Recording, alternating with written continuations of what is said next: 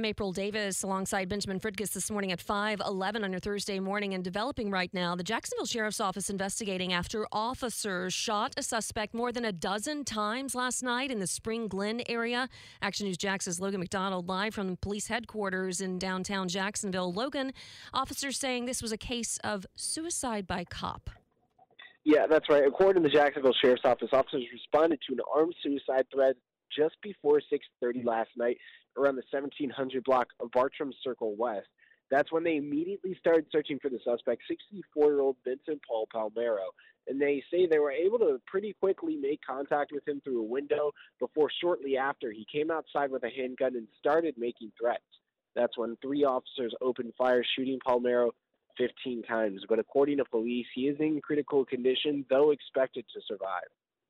Yeah, I know. We spoke to some neighbors. It was a huge scene out there late last night, and um, just amazing that he is expected to survive after being shot 15 times. Thank you for that live report this morning. Logan MacDonald with Action News Jax, and they are reporting this is the 11th officer involved shooting so far this year. If you know of someone who is in uh, mental health crisis, there is a number that is easy to remember that you can call if you need help.